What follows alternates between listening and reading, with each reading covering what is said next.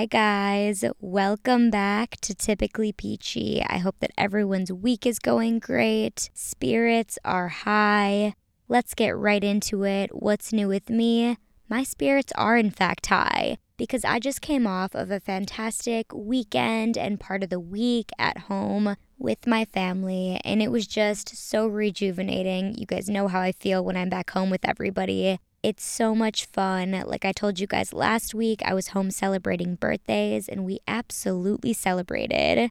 Last Friday, I saw my two best friends and we celebrated one of their birthdays. Then we celebrated my dad's birthday a bit early because not everyone was going to be in town for his actual birthday. And then we got to celebrating my brother's birthday on Sunday. And then my dad's actual birthday was on Tuesday. So celebration after celebration after celebration. But I love it. It's one of my favorite things. So, so happy that I was able to be home for it. Another reason in particular that I loved being home is that it is a little bit starting to feel like fall. The trees were turning different colors. I got my first fall drink of the season. I know not all parts of the world are going to be able to relate to that, or even different parts of the country. There are heat waves in different states, but in the Midwest, just a little bit of that crisp fall feeling is starting to creep in. The only other new thing coming up in my life right now is that my boyfriend's family is coming to town this weekend. It's going to be so fun. We're going to go to restaurants, maybe go to a comedy show. If the weather permits, maybe go out on the lake. Just have some good quality time and have fun in the city. I'm very much looking forward to it. I feel like whenever I have a weekend that's not in Chicago, the next weekend seems to be full force. So I'll let you guys know if I end up doing anything new and exciting in the upcoming days. But until then, let's get right in to the rest of this episode, starting off with what's hot this week. I have two stories that absolutely caught my eye. They're both coming from hypebeast.com. And here's number one a little bit of sports endorsement news. Hypebeast writes Golden State Warriors superstar Steph Curry is reportedly on track to signing a lifetime endorsement contract with Under Armour worth over 1 billion US dollars. In his recent interview with Rolling Stone, Curry discussed his current deal with the sportswear giant, which runs until 2024. In the conversation, Curry discussed the friction he had with Under Armour's founder, Kevin Plank, in regards to the company's commitment to his signature shoe in the early stages. He said, quote, there wasn't quite an understanding of what it took to run a business like that properly. So yeah, I got mad. He reassured that he is still on good terms with the brand, but reiterated, quote, I don't have to raise my voice to get mad. That's the best part about it. Curry confirms that discussions with the company surrounding his own individual brand have improved in the past four years since it was established. Though that's the case, Curry said he did consider leaving the company in 2018, right before Under Armour agreed to separate the Curry brand, similar to that of the Jordan brand to Nike. According to Spotrac, a new lucrative deal with Under Armour will only add to Curry's on court earnings as he begins his new four year, $215.4 million contract with the Warriors. So, this is interesting for a number of reasons. First off, that's an incredible amount of money. But also, I'm interested about this because if he had a contentious relationship with Under Armour, to then go even bigger is kind of confusing. But like this article said, Under Armour did agree to separate the Curry brand.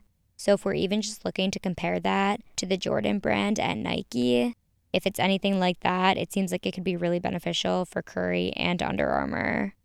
It is wild though to think of signing a lifetime contract. You know what I mean? You have no idea what's going to happen in a couple years if Steph Curry's name is going to be worth even more than that or less than that.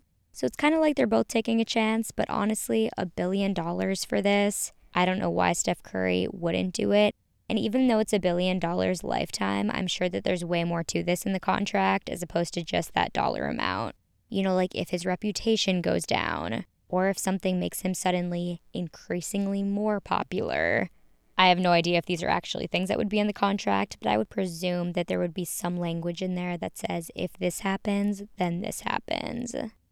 Regardless, though, I find it really interesting which athletes end up tying their names to which companies. and I'm looking it up right now of which professional athletes wear Under Armour, and I'm finding the names Steph Curry, Tom Brady, Jordan Spieth, Misty Copeland, Cam Newton, Clayton Kershaw, Buster Posey, Kelly O'Hara, Michael Phelps, Lindsey Vonn.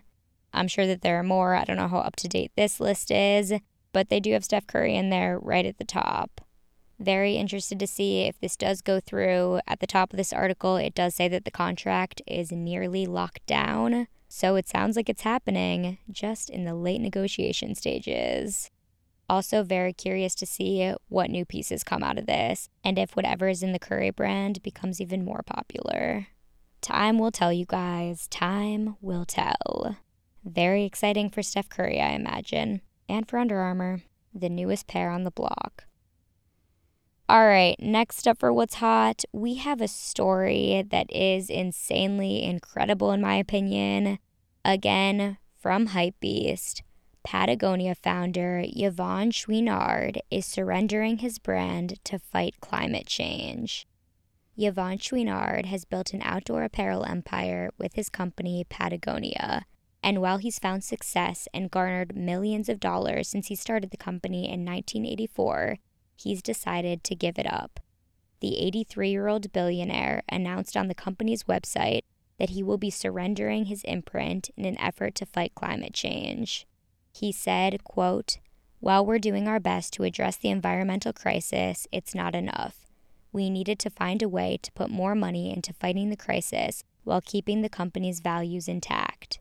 Instead of going public or selling the brand to another owner, he has decided that from here on out, all the profits that aren't being reinvested into the company will be transferred to the Patagonia Purpose Trust, a nonprofit organization, Holdfast Collective, for environmental causes, and this estimated to be approximately $100 million a year. He said, It's been nearly 50 years since we began our experiment in responsible business, and we are just getting started. If we have any hope of a thriving planet, much less of a thriving business, 50 years from now, it is going to take all of us doing what we can with the resources we have.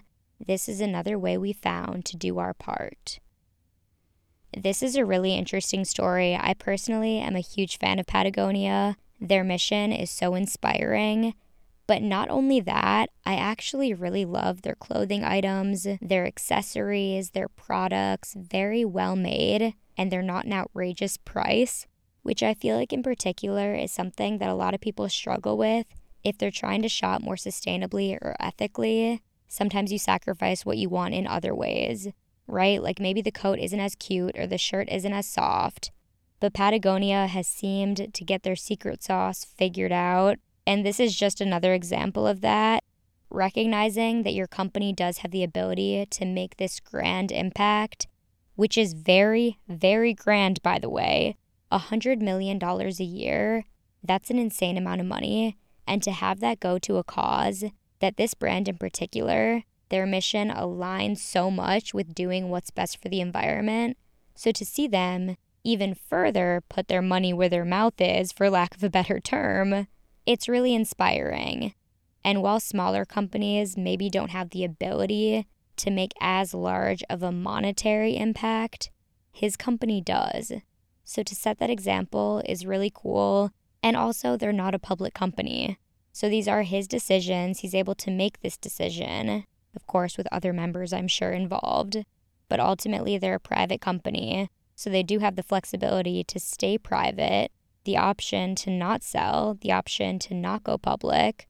So if you decide you're not going to do either of those things, this is a really cool way to make an impact.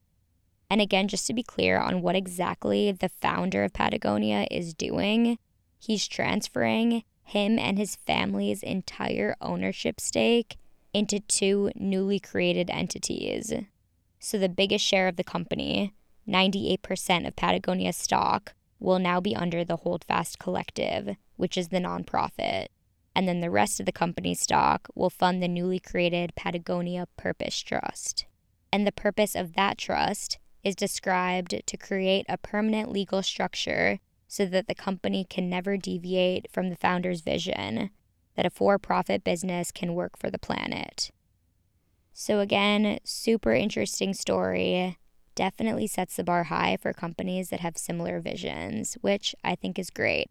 Companies with similar visions should definitely challenge each other in positive ways. All right, guys, that's it for what's hot. Hopefully, you're a bit more up to date on the sports endorsement news and what's happening in the sustainable fashion space. Now, let's get right into what's good. This week, I have a recommendation for you guys, and a little bit different because it is a podcast episode recommendation. The podcast is one that a lot of people know, a lot of people love it. It is Armchair Expert with Dax Shepard and Monica Padman. If you guys haven't heard this show, I'd be a little shocked, but I don't know. We all listen to very different things. So if you haven't heard this show, it's very funny. It's interview style. They have a great rapport with their guests, with each other. And the episode that I wanted to recommend to you guys is one that I just listened to. It is the interview with Zoey Deutch. She just came out with a new movie, Not Okay, on Hulu. So they talk about that. They talk about her career, her upbringing. It's a really interesting one. Something that automatically drew me to it is that I like Zoey Deutch. I think that she's a great actor, which is why I originally listened to this podcast episode. But listening to it further, I wanted to recommend it because even if you don't know anything about Zoey Deutch, if you haven't seen her in a lot of things, the interview is very insightful in that they touch on a lot of different things that I feel like a lot of celebrities sometimes don't want to talk about. Like they talk about how she felt acting, following in her mom's footsteps of acting, and also in her dad being a huge director in Hollywood. Both of her parents are very well known. Her mom is Lea Thompson, her dad is Howard Deutch a lot of talent in that family, but I found it so interesting how she speaks on her experiences and why she chose to do certain things, why she chose to take certain roles based on watching her mom act, based on having experience in the industry at such a young age. So many elements of life that are probably not normal for a lot of people because most people are not actors. Most people did not grow up with their mom being an actor, with their dad being a director, being in the Hollywood scene from birth but she did, and hearing her perspective on that, and then also hearing Dax Shepard's perspective on it, he shared that some of his favorite actors, some of his favorite talent, lived life before they started acting. Because he explained that it feels like they've actually had real world experiences that they can bring to their characters if they didn't start as child actors. So, hearing his perspective on that while interviewing somebody that has been in the industry her whole life very interesting conversation. They touch on a lot of different topics. Definitely recommend. You guys can listen to it on Spotify. Just type in Armchair Expert Zoey Deutch. All right, guys, last up for what's good. One song this week. It's called Something in the Orange by Zach Bryan. This is another one that just feels like it fits with the season. Let me know if you agree with me. You can check it out on our playlist, Typically Peachy What's Good on Spotify. Now, the time has come to round out this episode with Need to Know Basis. As you guys may or may not know, fashion weeks are going on, and with a fashion week comes the trends. And I'm not just talking about the runway trends, I'm talking about the off runway trends. I'm talking about the street style trends what we're seeing right now heading into fall. What are people wearing? What are people loving? So, whether you're a fashion lover or maybe just a fashion follower, I think it's fun to know a little bit about the seasonal trends. So, Vogue rounded up a list for us of New York Fashion Week street style. Let's talk about what everyone's wearing because this feels very much like it's on a need to know basis. Let's get into it. First up, the Forever Classic. People are pairing their knits with a midi skirt. Of course, we love to see it. I told you guys a couple weeks ago after I went thrifting, I'm excited to pair my skirts with my new sweaters this season. Like Vogue said, it's a forever classic. Next, the modern boho. All right, this girl is wearing a patchworked jean jacket and a patchworked skirt to match, and then some cowboy boots. I think we have probably all seen cowboy boots are really having their moment and their extended moment. They were big in the summer. I think they're going to go all the way into the fall. And this modern boho look, a little matching set, I love that. Next, sport couture. I feel like this one has been here for a little bit. The sporty look, but pairing it with some elevated accessories, whether that's a heel, some layered necklaces, a cute handbag, kind of the elevation of athleisure, you know? Next up, retro to wear. This girl's wearing a dress with a long blazer over it and then a belt to tie it all in. More of a sophisticated look, but I have to say, I'm loving a blazer right now. Even if it's not with something super fancy under, pairing a blazer with more of a laid back look is one of my favorite things to do. And this is kind of the same vibe, but again, maybe you want to dress it up with a dress or a skirt. Next up, Vogue is sharing one of the biggest fall trends, which apparently is a metallic moment. Kendall Jenner was seen wearing this kind of sheer long sleeve long dress, but I thought the biggest moment for that was her bag. This super cute metallic little handbag. Definitely a trend that I will be incorporating this fall. Another one that I absolutely love the cargo pant. There is something so chic about a cargo pant to me, and they do scream fall. Mixed with either a sweater or just more of a form fitting long sleeve. I love it. I can't wait to bust out my cargo pants this fall. Next, the leather midi skirt. There are faux alternatives, I will say, for this. There are plenty of faux leather midi skirts, which will give you the same look, and making it a midi skirt Again, with the sophistication into fall, we love to see it. The next trend, which I don't even know if we can call it a trend, is the plain white t shirt. Like, is that a trend or is that just a staple? I feel like it's just a staple. If you own a white t shirt and you want to be a part of the trends, put that on, guys. Easy peasy. Next, which I'm actually very excited to incorporate this year, is the elegant overcoat. I have this one oversized lightweight coat that I've really been wanting to wear. It's this light pink color, which arguably is more of a summer spring color, but I'm of the opinion that the colors of fall are only the colors of fall because somebody somewhere told us that those are the colors of fall. So if you want to wear pink in the fall, pink is a new fall color. Congratulations, bring out your pink coats because I'm going to be wearing my pink overcoat this season. And the last trend that Vogue is telling us about from New York Fashion Week street style is the ultra mini skirt. Very cute, very fun. With this one, though, I will say if you live in a cold place, fall gets chilly. So maybe put on a cute pair of tights so you're not freezing and some little anklet socks. Bundling up can be very chic, trust me. All right, guys, those were the trends. And why I wanted to share them was yes, of course, like I said, it's really fun to know the trends, sometimes follow the trends.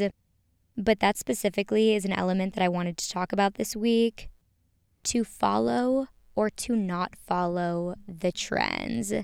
I feel like so many people have mixed opinions on this because these days I feel like we value individuality so much, so we almost see trends as a negative thing being a sheep to the trend, not being able to walk to the beat of your own drum. I have to say, I think trends and individuality can exist at the exact same time. I am a fashion lover and I love expressing my individual style. I love making really fun, sometimes unique fashion decisions, but I also love a good trend even reading through that list, I just told you guys there are so many of those that I want to incorporate into my style this season. And I think that there's a way to do that while still remaining very individualistic, getting inspiration from something that somebody else wore, but then making it your own, putting your own little twist on it, maybe adding some unexpected accessories, something that's really unique to you. And maybe you are just a strict trend follower you maybe see something on a celebrity or an influencer, or whatever, and it looks good on them and you really like their style, and then you mimic that. Nothing wrong with that either. Copying is the biggest form of flattery, as they say. But my whole point in saying this is really simply to just do what you want with fashion. If you like something, if you like the way that it looks on you, you like the colors, you like how it makes you feel, it gives you a sense of confidence. It's extremely comfortable, so you feel like yourself in it. Maybe it's more sustainably and ethically made, so you feel good about what you're putting on your body. Any of those reasons, plus any other that I didn't list, is reason enough to wear what you want to wear. Don't let the question of to be a sheep or not to be a sheep, don't let that stop you from wearing what you want. And also, why do sheeps get such a bad rep? Sheeps are cute and they're stylish. So follow trends, don't follow trends, wear pink and fall, do what you want, just do it because you want to do it. No wrong answers here, guys. Thank you so much for listening to this week's episode. I hope that you have an amazing rest of your week, a fantastic weekend. Spend some time with the people that you love. Say something nice to a stranger. Be a proud sheep to the trend, remembering that sheep are unique, stylish individuals too. And don't forget to stay peachy, my friends.